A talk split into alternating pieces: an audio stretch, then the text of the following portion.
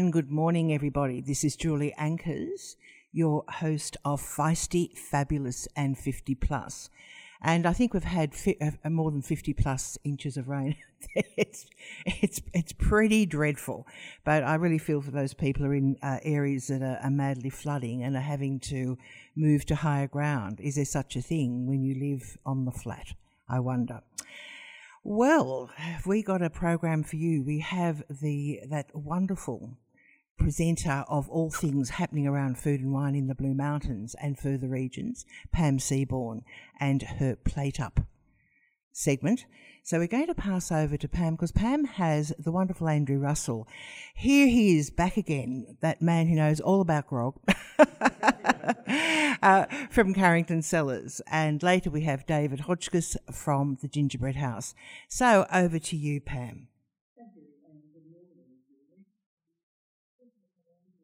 In today, and uh, he'll be with us each month, as I explained last time, and uh, we'll be talking all things wine. And uh, I can't wait to hear this month's wine of the month. And as uh, we did mention, each month Andrew will have um, a wine of the month. And if you go to Carrington Cellars and mention Plate Up Blue Mountains segment, uh, on Radio Blue Mountains, then you will get a discount on that wine. So thank you, Andrew, and welcome again. Yeah, thanks. It was uh, quite a successful last month. oh, it? good. So, yes, yeah, it was. Yeah. Great. And so we had some people come in, and yeah, yeah that's yeah, good. mentioned that they'd listened to the show, which was uh, which was fantastic. Well, that's always reassuring. yeah, there's, there's a few people. There's out somebody there. out there listening. Absolutely.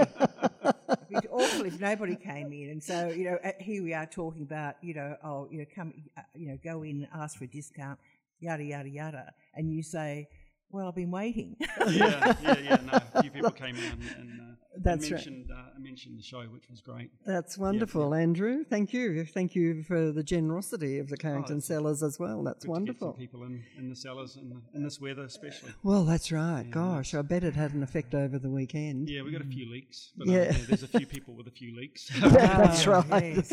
I think you're lucky not to have one. Yeah, true. So, what is our wine of the month, Andrew? Well, I've picked another local wine. So, I've picked uh, a wine from uh, from Orange again. Uh, Angullong is a great winery out there. Yep. you've probably uh, visited there if you've been out to Millthorpe, which mm-hmm. is just out of Orange. Love They've Millthorpe. I love Millthorpe. Yes. Yeah. They've got a great cellar door there. I was out there um, just recently and yeah. it was really lovely. Yeah, yeah, yeah real food food and wine spot. Absolutely. And, uh, so they've got their cellar door there, but they've got their um, uh, vineyards out past there, so one of the biggest vineyard um, owners in, in the Central West. Uh, and I've picked an Italian grape varietal. They've, they've got some lovely alternate varietals. So they've got a Tempranillo Barbera, um, but I picked the Sangiovese um, this ah, time. Yes. So the great great grape of Italy. Um, so if you've had a um, if you've had a, a meal at an Italian restaurant and had one of those uh, lovely raffia cast Chiantis, which you put candles in afterwards. Yeah, um, that's right. I remember all yeah, that. We all yeah, had them. Back in, back in the 70s. I do remember. oh, we're dating ourselves, but I do remember. What memories come flooding back? So you've definitely had a, a Sangiovese. So um, so we've uh, we've just chosen that. So if you if you're sneaking and say you've heard heard heard the Blue Mountain spot, Yep. uh, then we'll uh, give it to you uh, at a slightly cheaper price. So they're usually twenty eight dollars, but we can give it to you for twenty six. And uh, if you buy it as part of a, a six, then you get the fifteen percent off the single bottle price as well. So yeah. Fantastic. Thank you very much for that.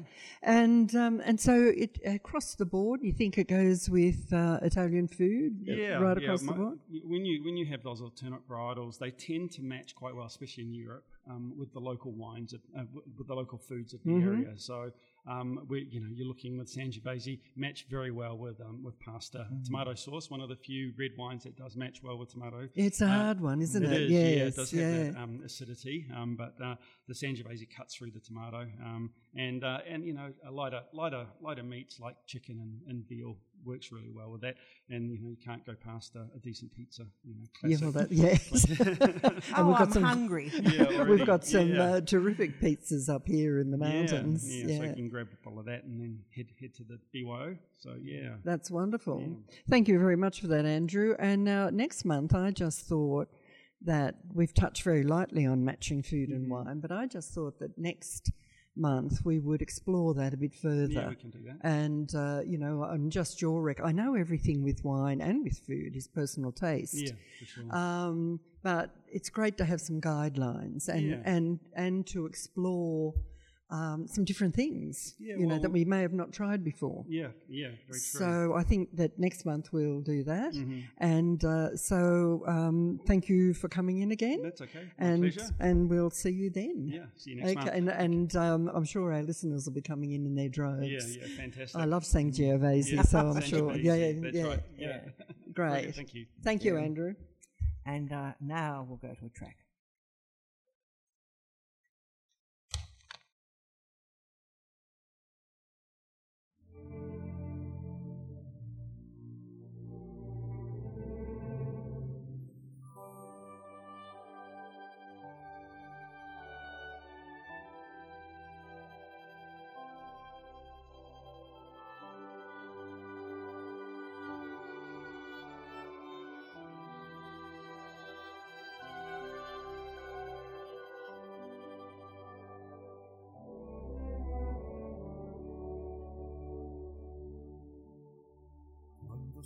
Solo sogno all'orizzonte mancan le parole.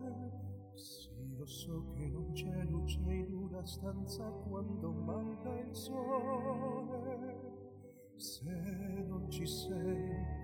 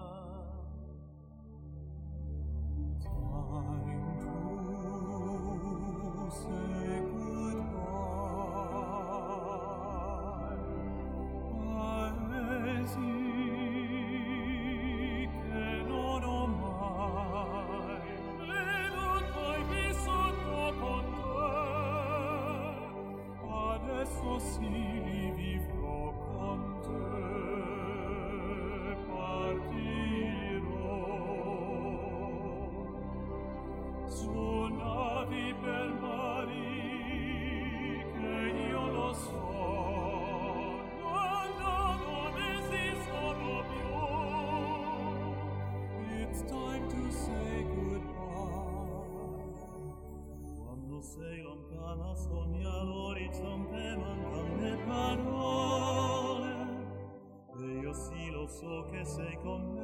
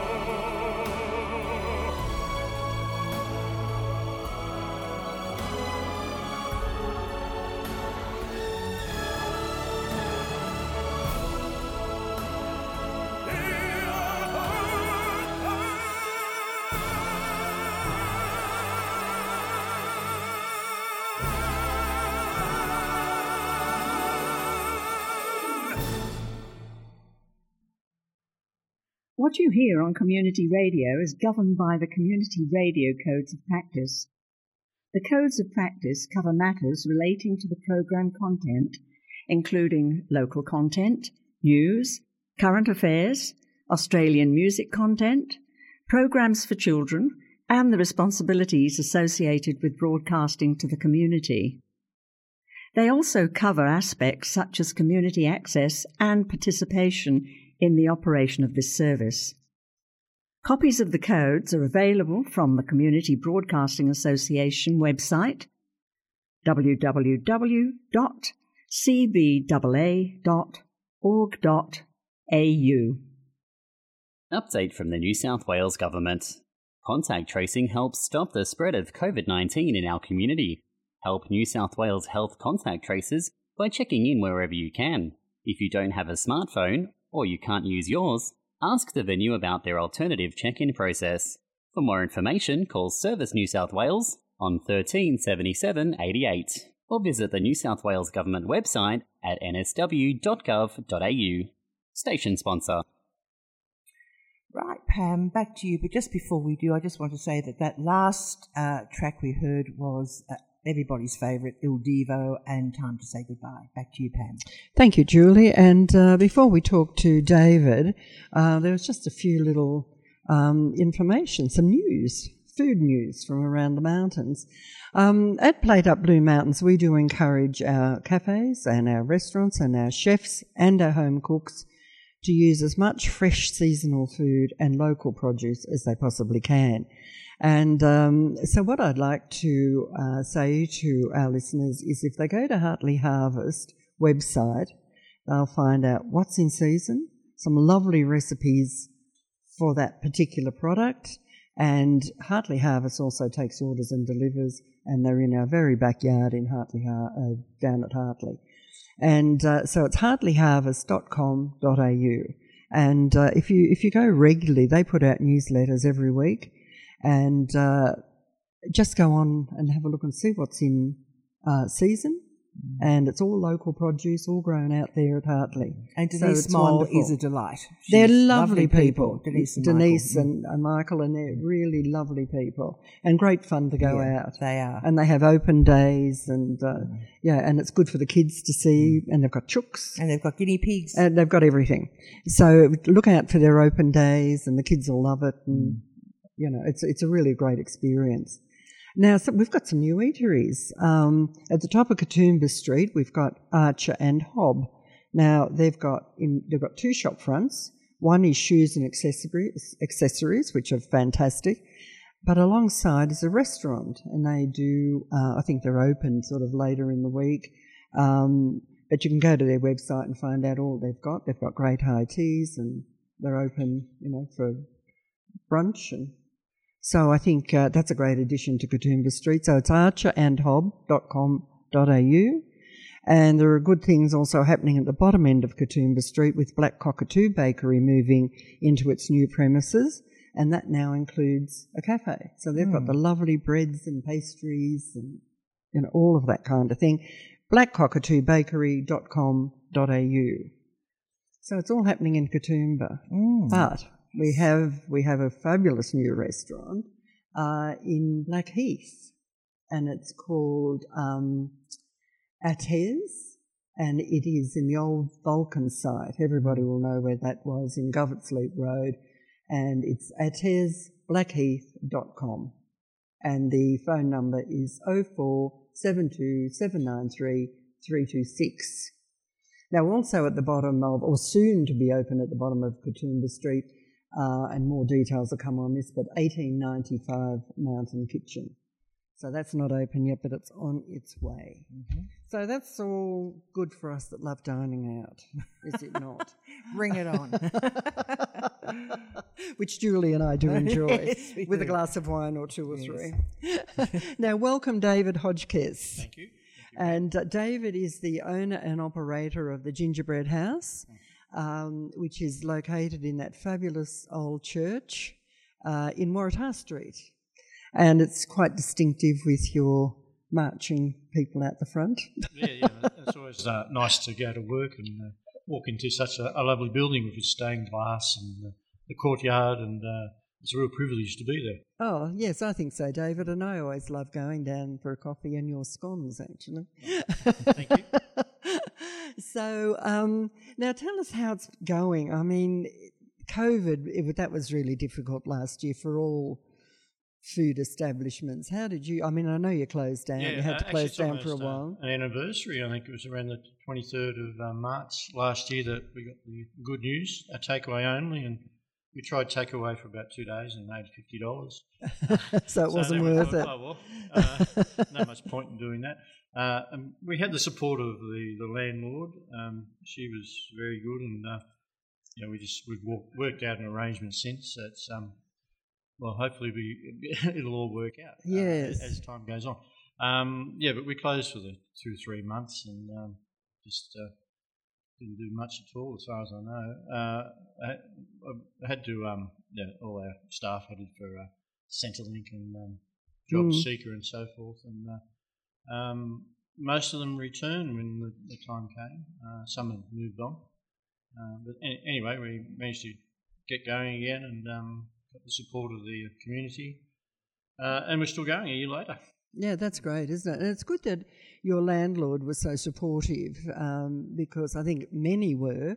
There were a couple that weren't, Oh, but yes, um, yeah. But mostly they were. And uh, it's better to have a business in there than have an empty shop front. Ah, that's right. Yeah, and yeah. Uh, and that was the fear, you know. So it's great to see businesses coming back, and Yeah, uh, yeah. and so yeah. So I'm glad that you're doing well. I've been, as you know, I come by for a coffee every so often, and there's always plenty of people around. And the beauty of the gingerbread house is that there's a lovely outdoor area, and um, and things for kids to do. It's like sort of playthings for kids to do and wander around. Yeah, and that's right. When the you sun's know. shining, everybody's outside. that's right. And Like today, uh, everyone's not inside. everybody's inside.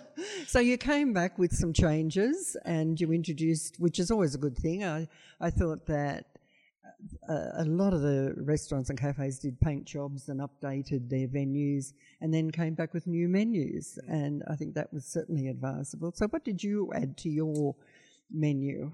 Well, uh, we, we, uh, introduced it, I was a bit concerned, uh, Jaffles, uh, which turned out to be very popular. We had about uh, six or seven varieties, um, and you know, people understood it was quick, easy, uh, and yeah, people enjoyed it. And we we have like bigger tables, so we often get family groups. Um, so you know, everyone would share the, the Jaffles, and uh, that, that worked out quite well. Um, but after a couple of uh, oh, a month or so, we started to add a bit more to it as as uh, things went on. Yeah, and you're developing uh, regularly. I Yes, know yeah, that you yeah. talk about, you know, the new things you're trying and you know things we're- like yeah, that. we're, we're doing. We actually we've got a um, uh, a deep fryer, and kids love the chips, and so Oh, the adults, good. and uh, Mm. yeah, they got chicken Wow. nuggets. Um, yeah, they've worked out very popular. I sort of wondered why we didn't do it uh, seven years earlier. Yeah. Anyway. well, there you go. You live live. That's You right. learn, Yeah. And uh, I'll do a hamburger and BLT and all, all the uh, usual um, cafe food that people expect to, to, to enjoy on a cold day. Um, and yeah, they're, they're very popular. And we make all our own burgers and uh, use local um, bacon from Leura Butcher, who um, you know, it's good quality. And um, yeah, I think our food's very nice. He probably gets it all from Trunky Creek, and yeah, Yeah, which is they- I think local. Yeah. I'm of their own glad. I, I'm Yeah. glad you came in today because I didn't know all of that. That you have all that wonderful, you Yeah. wonderful Oh, okay. food. It all happens down there. I'll tell Yeah, you. and, and the on the menu, there's lots of my, my managers. Um, Paulina's got well, interesting names. A lot, lot of the. Oh, yes, it is. Yes, it is. So a It's all- just enjoy reading the uh, menu. That's right. Paulina. Yes. It's very creative. Yeah, that's right, yeah. and of course, you've still got your wonderful scones that you make as well, Yeah, yeah. and I- other cakes and yeah, pastries. yeah, yeah, We do bake, bake all our, our own cakes and um, pastries. Uh, yeah, yeah, keeps me busy. Yeah, that's right. Yeah. I'd say I'm the master baker, but I am. Well, I don't know. I love your scones. I mean, they're delicious. Mm, thank you. And um, now the big reveal. Tell us about in Oh, time for Easter. Uh, yeah, Here's something new. Chocolate. So I, I was thinking two or three. We have a retail area where we sell. Uh, we make our own gingerbread and sell sweets and various things. And I thought, oh, I, should, I think I should add um, chocolate to the to the um, to the, the store. Um, so I got bought, bought a little bit of equipment, just minor stuff, Um, I'm doing uh, Rocky Road, and I, I bought a couple of molds and got some little rabbit molds, which are very popular with kids to give to their uh, school teachers uh, on, on, at Easter. And um, um, I've made one or two truffles, which I'm in the process Oh, of doing. So it's all just fairly, Yeah. fairly simple stuff, nothing uh, that you'd call fine chocolates. Um, but uh, uh, what I call is really yummy. Yeah, people don't find out about that in house. That's, uh, that's another, another thing to. Uh, and so they, it's going well, your yes, chocolates. yeah, and- yeah, the Rocky Road starting to disappear, which is, which is I love Rocky nice. Road. Yeah, I'll give it a try next time I come down. Yeah, yeah. well, I'm looking at doing another. I did a dark, the dark traditional one. I'm looking at doing a milk chocolate one with um, uh, those little snakes and uh, rice bubbles and a few other bits and pieces. uh, Oh, which is, yum. uh, nice and with Turkish delight. Um, it's a nice combination. Yeah. and, and a beautiful um, Belgian Callebaut chocolate. Um, which you know, if you just eat the chocolate, you can't go wrong. So. Well, do you, do you right. get many uh, birthday parties? Uh, yeah, well, that's one thing we haven't done for uh, the last twelve months. But yeah, we yeah we get a lot of uh, kids' birthday parties, and uh, we have like two or three different ways. Of The way I'm feeling, I, I might have an adult party. yeah, yeah. Yeah, we do. We have a Mad Hatters uh, party and uh, one or two other sort of themed ones. But uh, yeah, actually, I almost forgot about those because we haven't done them for That's a right. year now. So we'll start uh, getting those organized. And also, um, uh, uh, you used to do gingerbread making classes for kids. Yes. And so I Yeah, guess decorating. decorating, yes. So decorating and little competitions. So the kids would all come in and they have the kit and um, and then they can just decorate their gingerbread. Yeah, we, um, yeah, we'll start doing all that. It's- sort of yeah. kind of thing. And and the thing, road, yeah, and the thing we've talked about um, uh, bringing back, which COVID has restricted at the moment, is that um, you know, sort of probably three times a year or something, music nights of an evening. yes. Um, use the space. Yeah, and get live music in, and um, and then sort of a break after an hour and have some kind of a little goodie, a little dessert, and uh, and then back for more music. Yeah, so yeah, and bring those back again because they were very popular, and you filled those Yeah, we rooms before. Cello and yes, that's Mm. right, George Newton. Mm.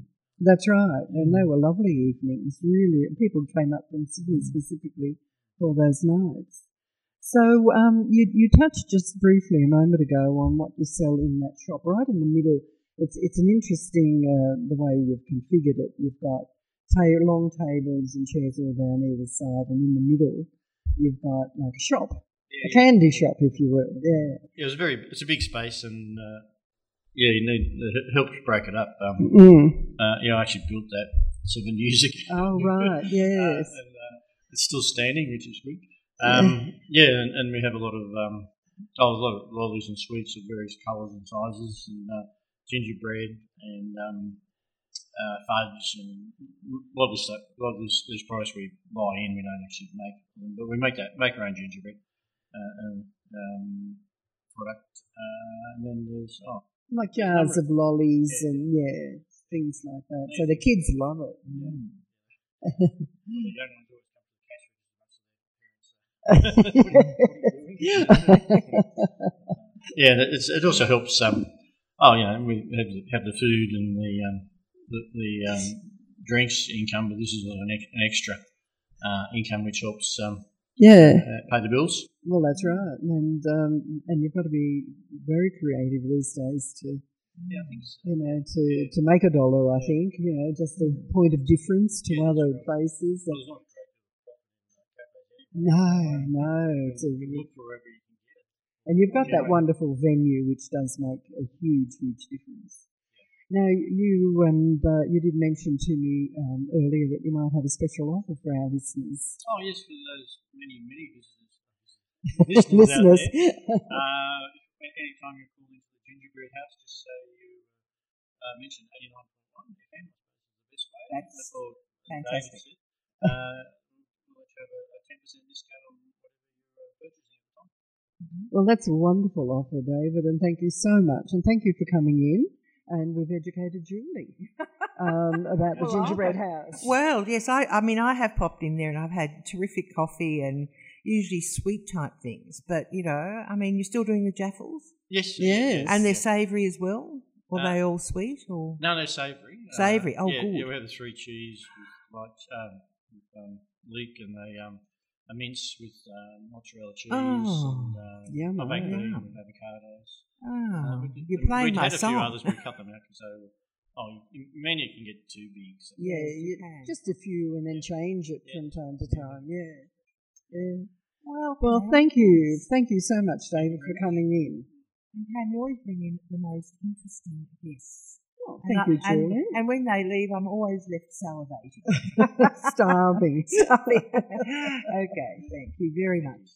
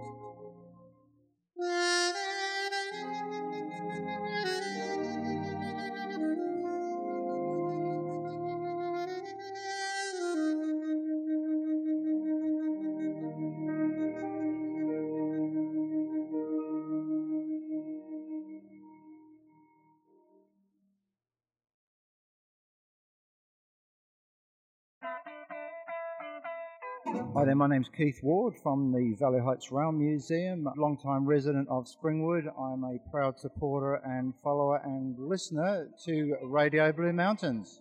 89.1, isn't it? It is 89.1 on your FM dial.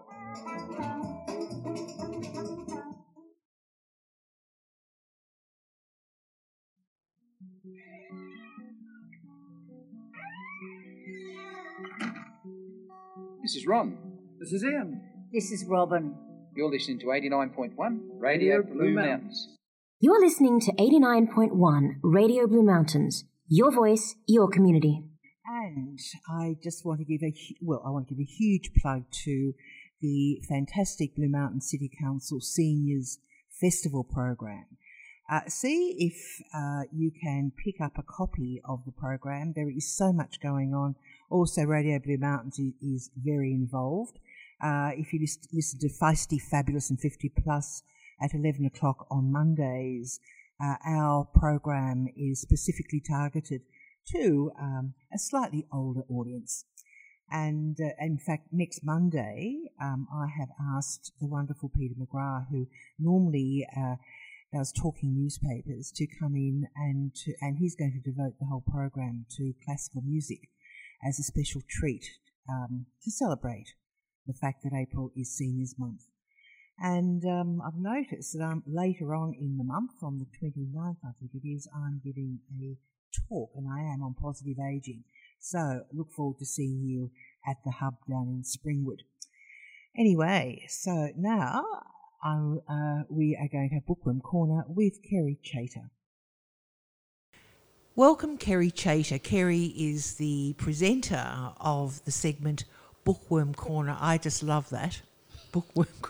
I just have visions of this worm farm with all these book, all these worms coming up with spectacles on and reading books. But no, it's um, that's just a figment of my imagination. Kerry, who's our special guest today?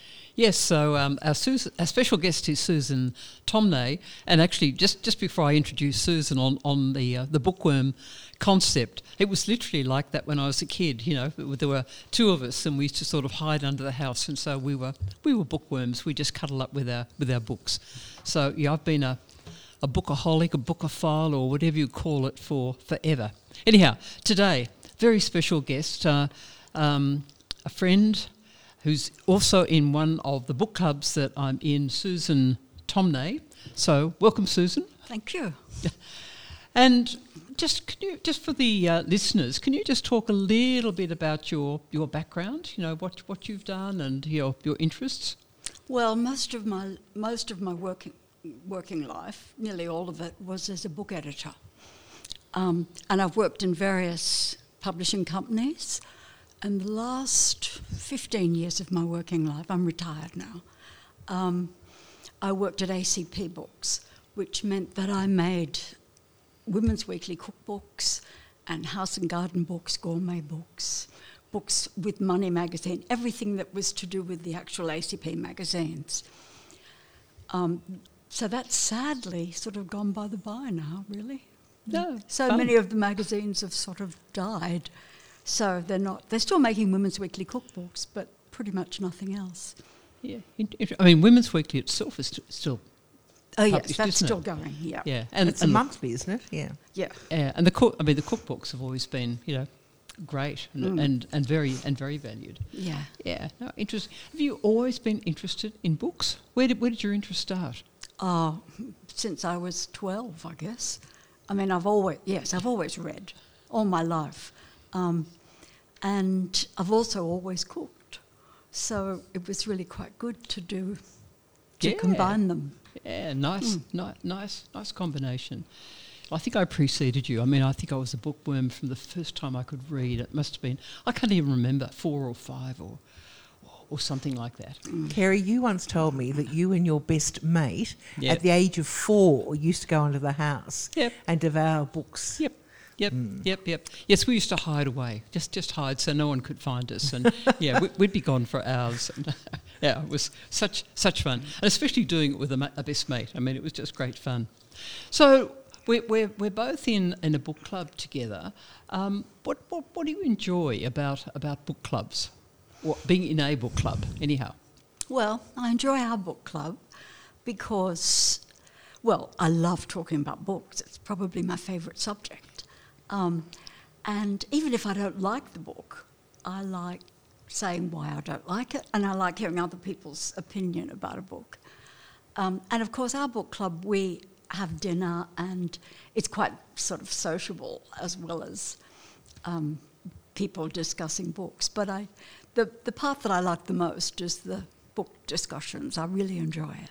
Yeah, yeah, it is. I mean, I have described it to people as more like a, a social club, and the book is the excuse for the get together. And yes. yes, yes, we do talk about the book, but yeah. it, it's very much a social get get together with the book as the uh, the book is the is the theme, and it is. Mm. It's nice. Yes, yes. We go to each other's places, and we each take a we each take a course, and you know, it really is very much a, a lovely social event. Mm. But but the book is important. You know, the book is important. I know. I'm I'm always I always finish a book club book, even if if it were a book that I was reading normally, just for my pleasure, and I didn't like it, I wouldn't finish it because I don't do that anymore. I used to, but I don't do that anymore.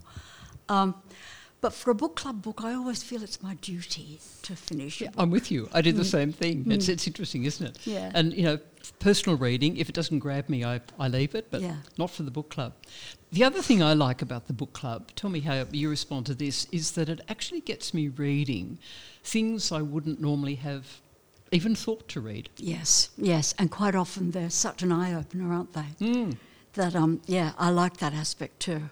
Yeah, no, no, I, I do too. So, what have you been reading recently? Well, as you know, my favourite reading is crime novels. Um, and I have heard you say that yes, once or twice. once or twice. And when uh, and it's interesting because the beginning of lockdown, I found I couldn't read literature. I just couldn't. I just and I started reading Georgette Heyer. Oh heavens, heavens! I, I nearly got kicked out of honours English for telling my my English master that she was my favourite author. I mean, I was very young or younger. Well, yes, that was your excuse. I've got no excuse, except except that I never read them when I was fourteen. Didn't you? Never oh, read a Georgette Heyer book. I love them. So I started reading them and thinking they were fabulous. Yes. So I read yeah. one after the other. um, but what I've been, but then after I got sick of her, and you know, after about seven, um, seven's pretty good seven, going. Yeah. So then um, I went back to my usual reading, which when it's when it's reading for for distraction or reading because I'm a bit bored or reading for you know just because I enjoy it, I go to crime.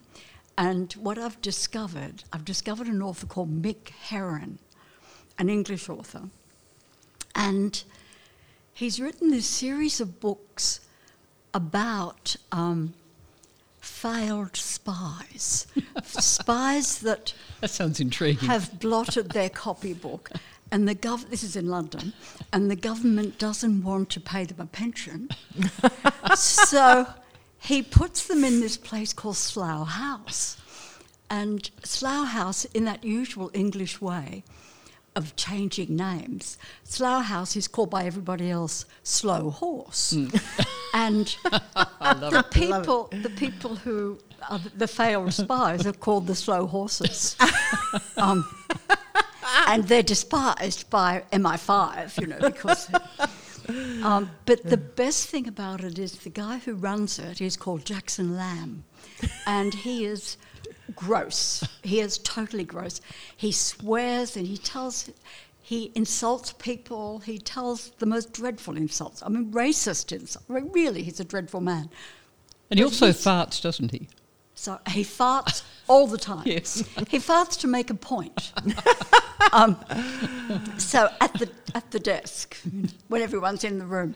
So he, look, he's one. Of, he to me, he's one of those British characters that's going to live forever, and they're apparently going to make a TV series with Gary Oldman as Jackson Lamb. Mm. I think he'll make a brilliant Jackson Lamb. Yes. And uh, the thing about Jackson is that even though he's disgusting, he has the slow horses back. You know, he he he looks after them. He makes sure that they're okay, and also he's incredibly smart.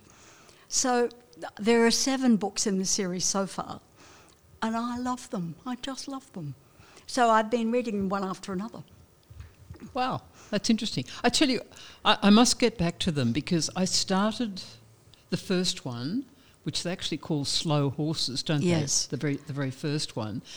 And it's actually very slow to get into. I mean, I'm using that word slow again, but mm. um, and I, have sort of got a little bit bogged down because he se- seems to be spending an awful lot of time just with introductory descriptions of all the characters. So yes. it does pick up pace. Well, yes, it's. Uh, I find that um, as you go on, he you almost have to read it from the start because you really need to know what these characters are like. Okay. If you read, if you read, say, book three, he assumes that you know a bit about their background. So unless you do know, you can be a bit lost. Okay, so unlike other authors, he he, he doesn't sort of uh, repeat things in later books. You know, you're meant to you're meant to be up to speed. Yeah. I think on that note, we should play a track, don't you?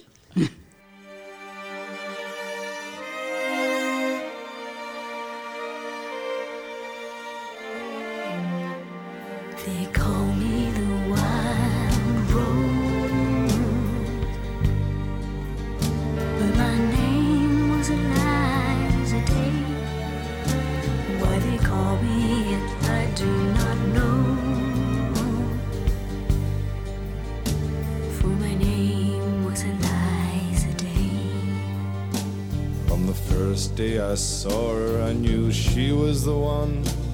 She stared in my eyes and smiled.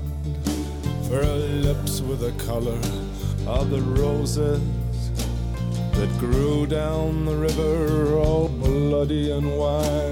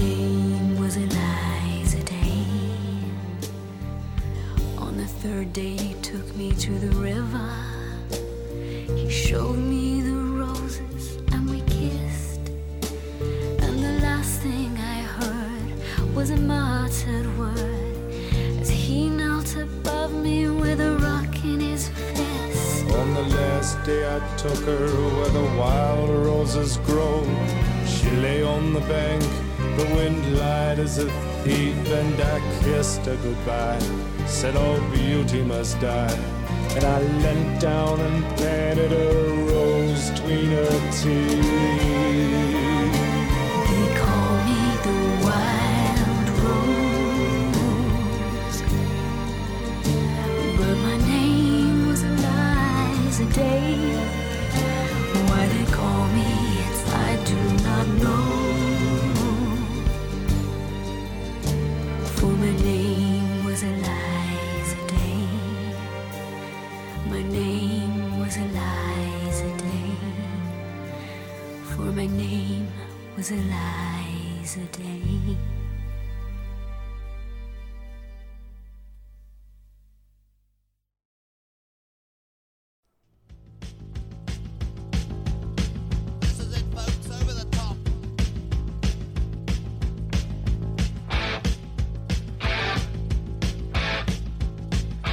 Just imagine a career in Australian rock and roll.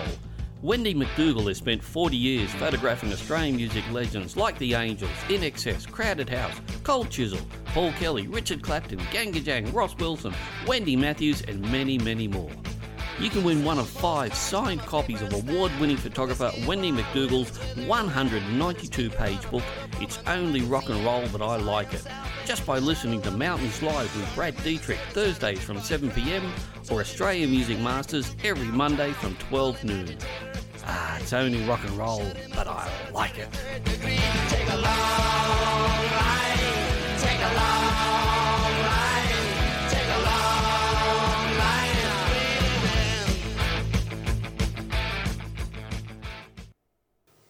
Right, Kerry, back to you. Yeah, so, yes, so we've been talking about uh, uh, the, the Slough House series, Mick Herron, and um, the first one, Slow Horses in particular.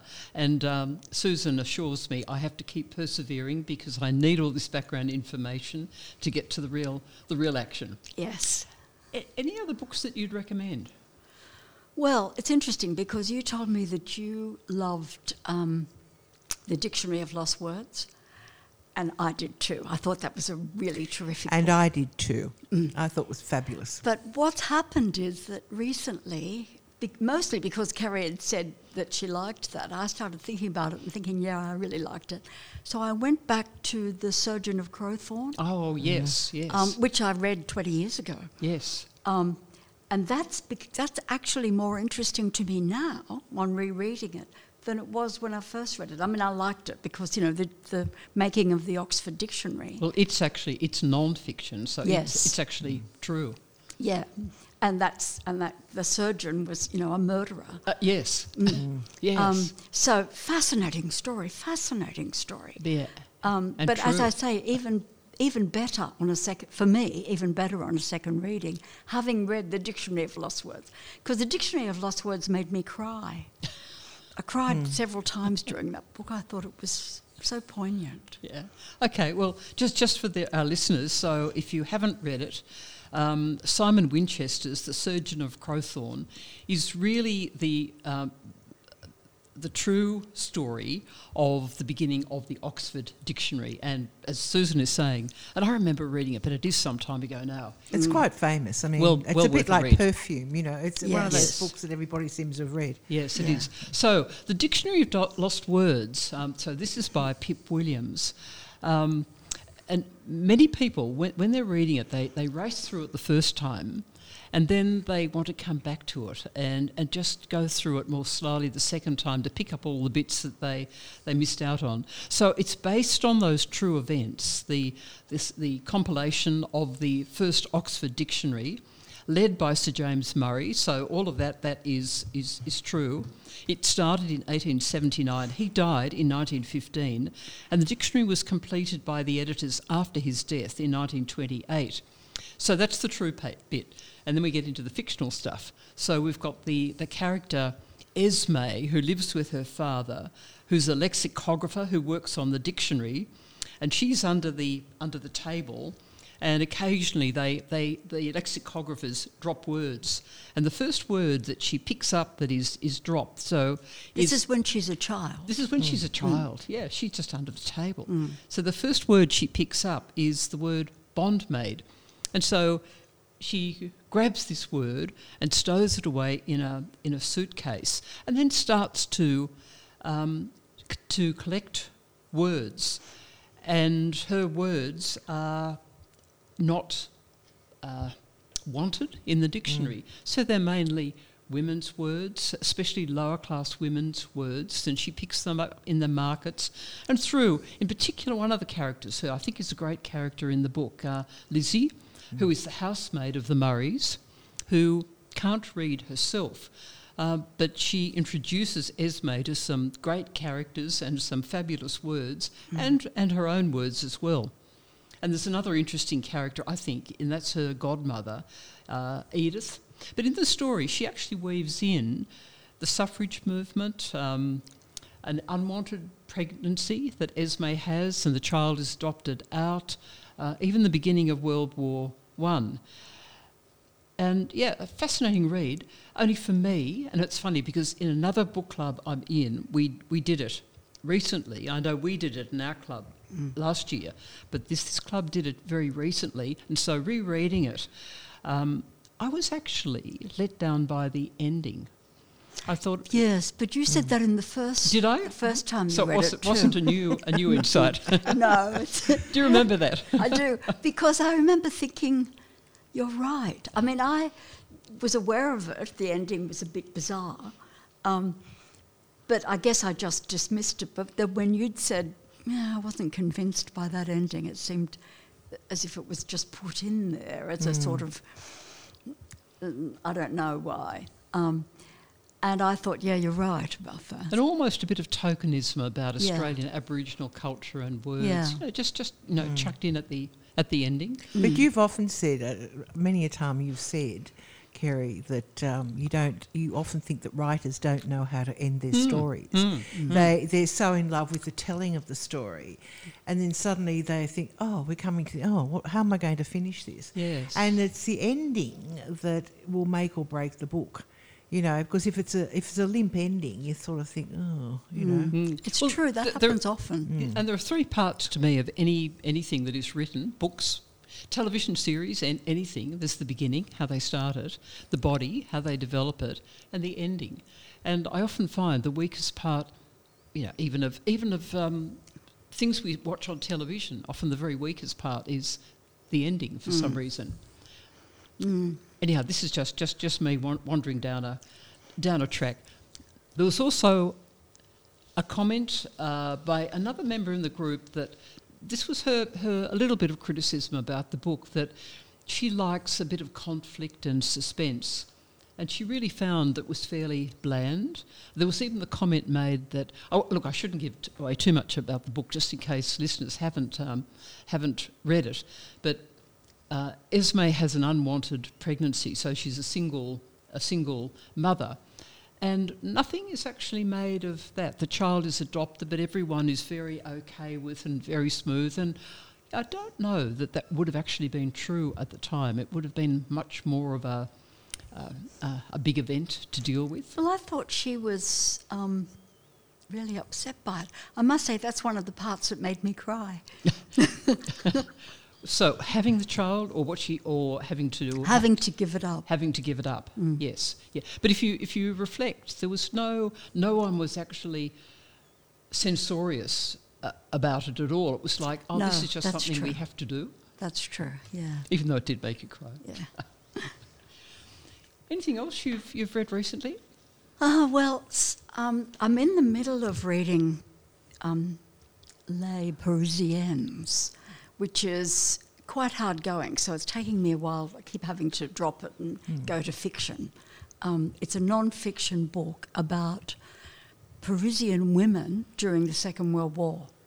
So, of course, it talks about the collaborators and, you know, Coco Chanel and people like that. Oh yes, yes. There's And- something on television about that recently, Mm. actually.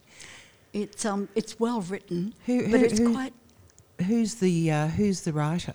Her name is Anne Sebba, an English writer, and um, it's completely fascinating.